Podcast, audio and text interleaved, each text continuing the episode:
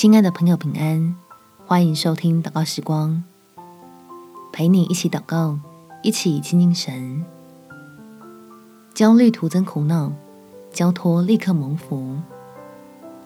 在传道书第3章第11节，神造万物，各按其时成为美好，又将永生安置在世人心里。然而神从始至终的作为，人不能参透。天父不会只实现你的3个愿望，他希望我们拥有永远的福乐，所以不用再焦急的催促他成就你我的心愿，而是要相信他必使你蒙恩的心意。我们且祷告。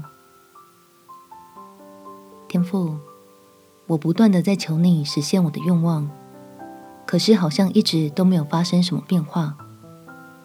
我想肯定是哪里出现了问题，求你赐给我智慧，能找到答案，让我更坚定相信你的信实，同时也更明白你的真理，使我重新审视自己需要的本质，思想到底要拥有什么，才可以真正得到满足。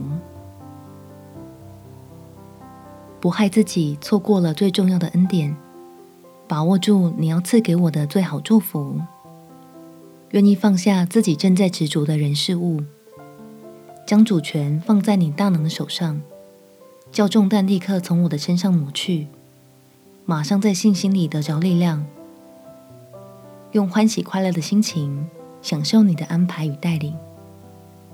感谢天父垂听我的祷告，奉主耶稣基督圣名祈求，阿们。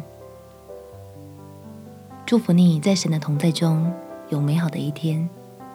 耶稣爱你，我也爱你。